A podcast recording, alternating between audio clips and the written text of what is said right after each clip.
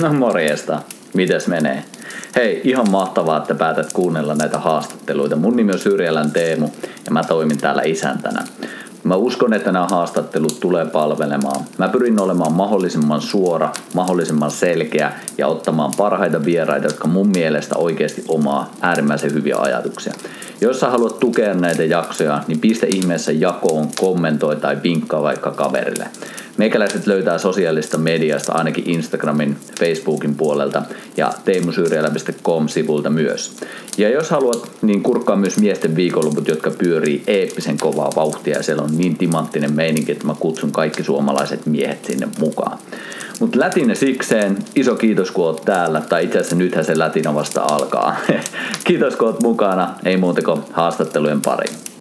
No niin, morjesta vaan kaikille. Mä ajattelin ottaa ihan nopean tämmöisen pikajakson. Mä luin eilen semmoisen hienon artikkelin, Maria Sannikka oli kirjoittanut Miestä saa mollata. Ja tämä ei ole suoranaisesti jatkoa sille, mutta tämä on ehkä siitä nousseita ajatuksia, että mitä meille miehille kuuluu ja missä kohdassa ehkä me ollaan menossa.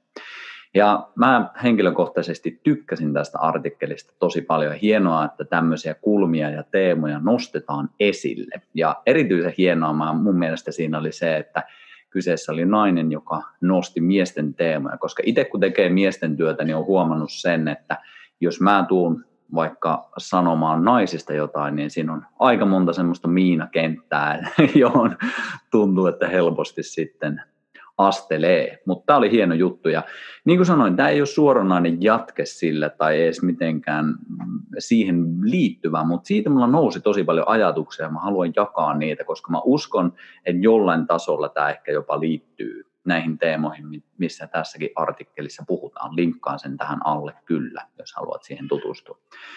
Ja se artikkelin nimi oli siis, että miestä saa mollata ja mä itse lähdin fiilistelemään tätä sitä kautta, että me eletään aika semmoisessa jännässä kulttuurissa ja mä itse kun teen töitä miesten kanssa, niin mä haluan aina lähteä siitä näkökulmasta liikkeelle, että hei, meillä on oma roolimme, tehdään se, keskitytään siihen, ei lähdetä syyllistään, ei lähdetä hakemaan niitä syyllisiä sieltä ulkopuolelta, on se sitten meidän oma kasvatus, on se sitten meidän sotatraumat tai on se meidän isitraumat tai äititraumat tai parisuhteessa olleet haasteet tai mitä tahansa, vaan keskitytään siihen omaan poteroon, keskitytään siihen duunin, mikä meillä on täällä tehtävänä.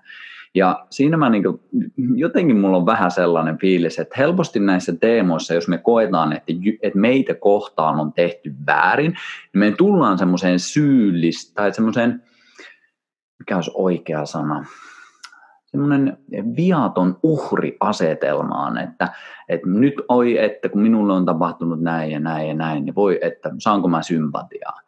Ja mä itse niin mä en välttämättä näe siinä ihan suunnattomasti arvoa, jos me oikeasti halutaan eheytyä ihmisinä, kasvaa, mennä eteenpäin. Ja sen takia esimerkiksi mitä itselle kannustan ja mitä kannustan toisille miehille on aina se kohta, että hei, ota vastuu omasta elämästä. Lähdetään siitä kohtaa liikkeelle, että miten sä voit itse ottaa paremmin vastuuta ja miten se vaikuttaa siihen sun lähipiiriin ja sitä kautta tähän kulttuuriin, missä me eletään. Se on mun mielestä ihan äärimmäisen tärkeä kohta. Ja paljon kun nyt itsekin kun törmään tässä työssä siihen, että miehiä mollataan sun muuta, niin mun mielestä on tosi tärkeää ensinnäkin erotella muutama asia.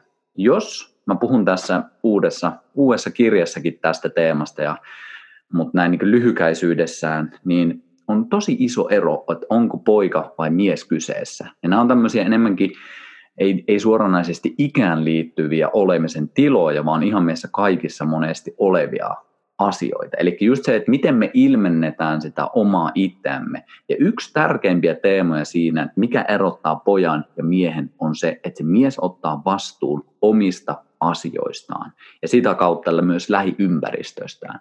Eli se ei lähde syyllistään, kritisoimaan, haukkumaan. Ja niillekin on toki paikkansa, että me katsotaan asioita, että hei, missä mennään. Mutta mä siihenkin kannustan semmoista kulmaa, että ei tuoda liikaa semmoista meidän omaa tunnekuonaa siihen, jota kautta me sitten yritetään projisoida niitä asioita ulos. Enemmänkin, että hei, omistetaan ne tunteet, mitä meissä itsessä on, ja katsotaan sitten, että minkälainen tämä koko kuva on, minkälainen mun yksilötason kuva on, ja lähdetään siitä liikkeelle.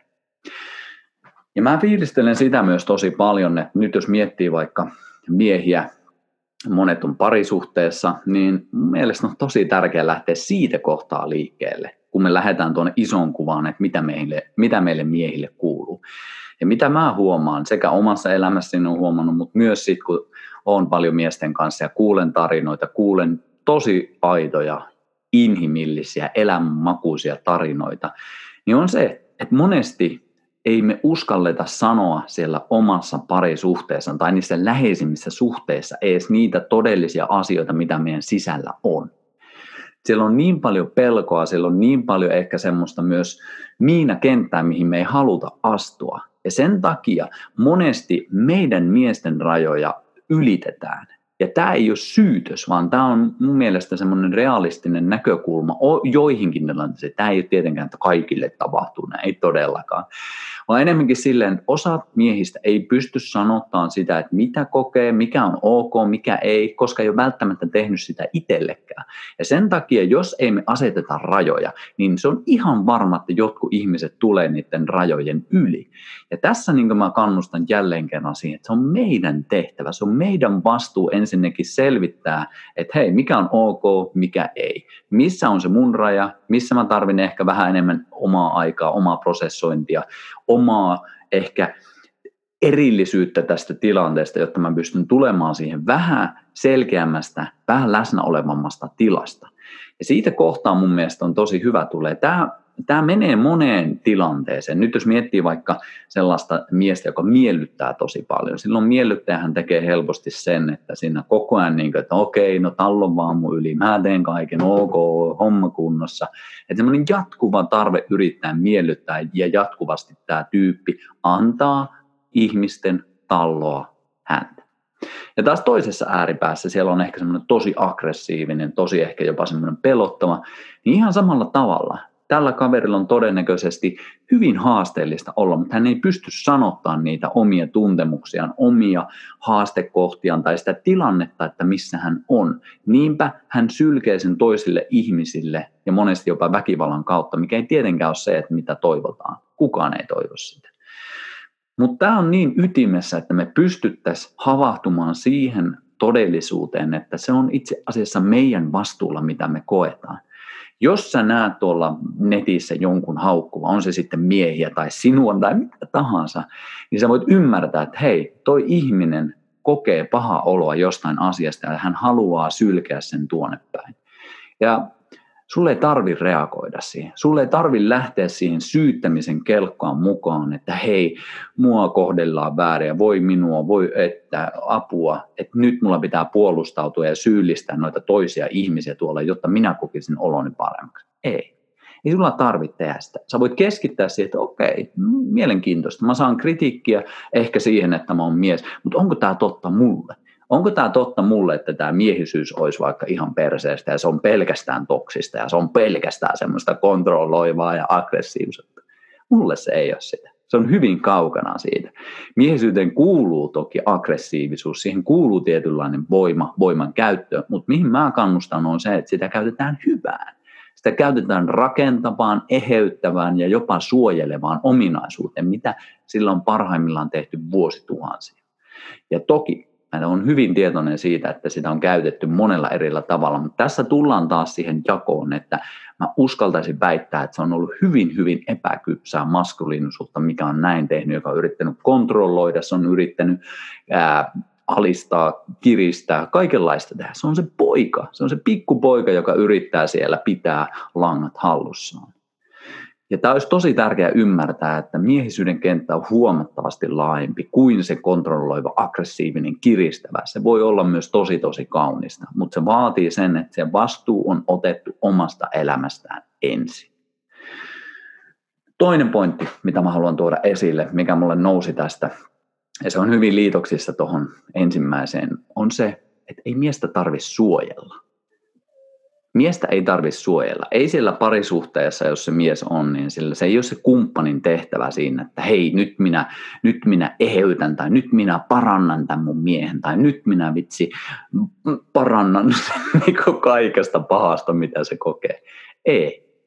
Se ei ole sun duuni.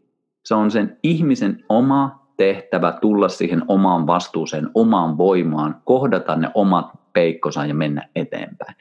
Toiset ihmiset voi toki olla tukemassa ja se on hienoa ja kaunista, että me pystytään niin tekemään, mutta se ei ole sen kumppanin tehtävä. Ihan samalla tasolla mä näen, että sitten kun mennään isompaan kuvaan, että ei se ole yhteiskunnan tehtävä pelastaa miehiä. Ei todellakaan. Se on miesten duuni tehdä oma duuni ja sitä kautta asiat tasapainottuu.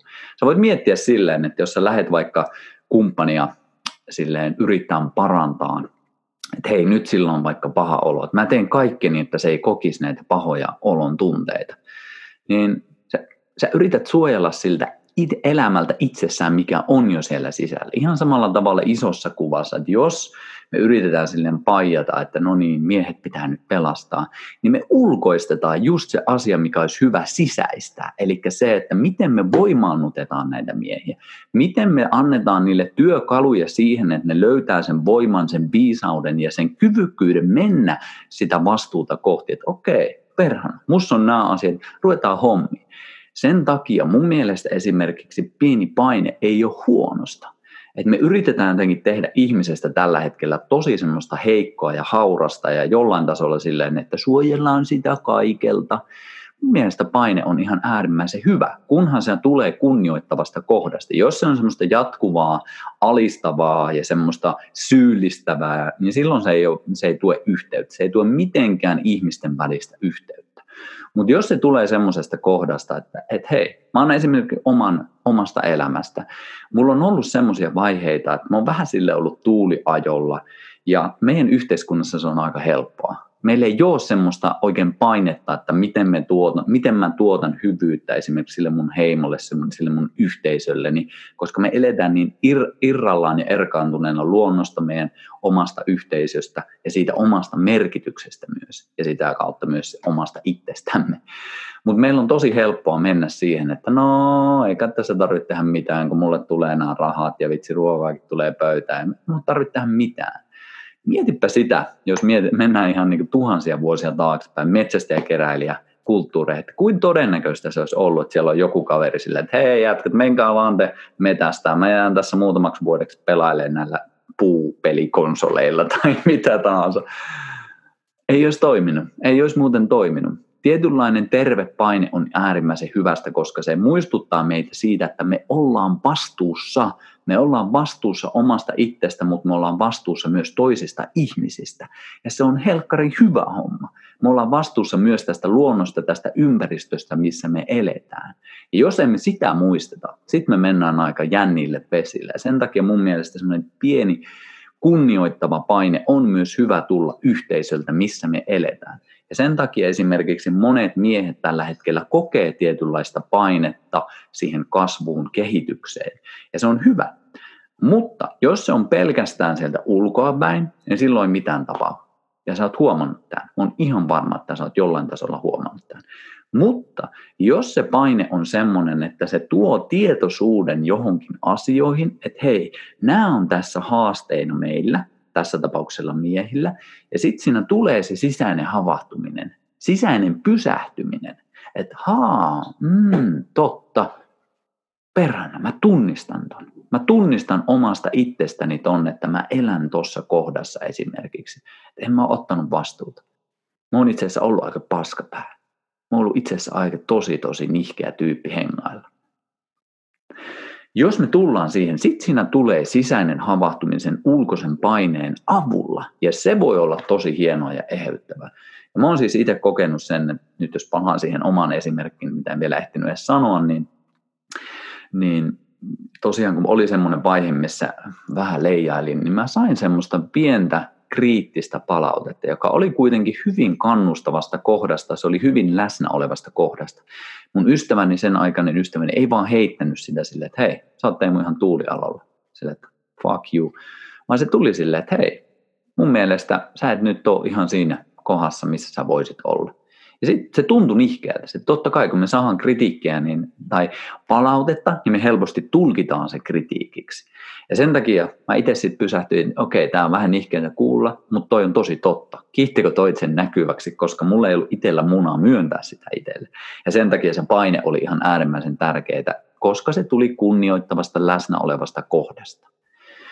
Mun mielestä on ihan äärimmäisen tärkeää muistuttaa ihmisiä siitä, että me ollaan vastuussa toisista ihmisistä. Me, meidän käyttäytyminen vaikuttaa toisiin ihmisiin.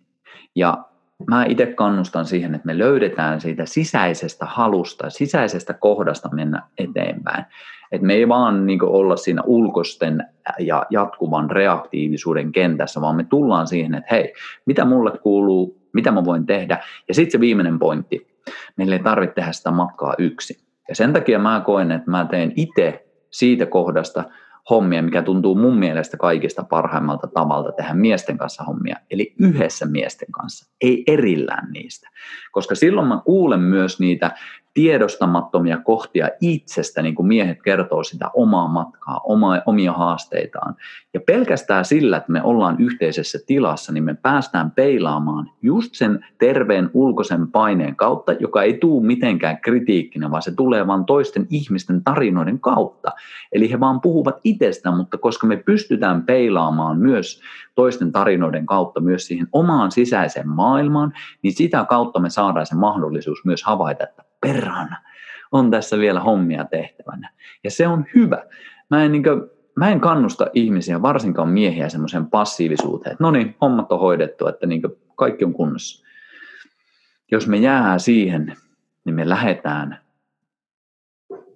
mikä olisi oikea sana, rapistumaan me lähdetään rapistumaan. Me kaivataan tervettä eteenpäin menemistä, me kaivataan kehittymistä, kasvamista ja menemistä eheämpään ja eheämpään kohtaan, koska tosiasia on se, että me ei olla siellä. Me ei olla siinä potentiaalissa, mitä me pystyttäisiin elämään. Me ei olla niin eheitä ihmisinä, mitä me voitaisiin olla. Me ei koeta rakkautta niin syvällä tasolla, mitä me voitaisiin kokea, eikä me todellakaan vielä anneta sitä rakkautta niin syvällä tasolla, mitä me voitaisiin. Sen takia mun mielestä se on vaan kutsu siihen, että ei sulla tarvi jäädä jumittaan siihen, koska mä oon nähnyt sen omassa elämässäni ja toisten ihmisten elämästä myös aika usein, että ei semmoinen jatkuva staattisuus tuo meille onnellisuutta, vaan se, että me koetaan, että me liikutaan, kehitytään, kasvetaan, mennään eteenpäin. Se on hyvin luonnollista, eikä sitä tarvitse jotenkin pelätä ja demonisoida ja laittaa sitä silleen, että no niin, kaikki on hyvin ja kaikki on kunnossa nyt, että ei meillä tarvitse tehdä mitään. Hommia on tehtävänä. Ja mä kannustan ja kutsun sut mukaan siihen, että sulle ei tarvitse lähteä syyttelemään ketään. Se, mitä on sulle tapahtunut, se, mitä yhteiskunnassa tapahtuu just nyt, se on just niin kuin se on. Ota se ulkoisena kutsuna siihen, että sä pääset tarkastelemaan sitä, että mitä sun sisälle kuuluu. Toivottavasti tässä oli jotain järkeä. Tämä tuntui mulle tosi tärkeältä sanottaa tätä ja en tiedä saiko tästä mitään selvää. Tämä oli tämmöinen hyvin improiltu sessio niin kuin aina on, mutta toivottavasti siinä oli jotain pointtia. Ota vastuuta, kuuntele ulkoista, mutta mene sinne sisimpään, tee duunia ja sulle ei tarvitse tehdä sitä duunia yksin. Kiitos, jaksoit kuunnella. Moi.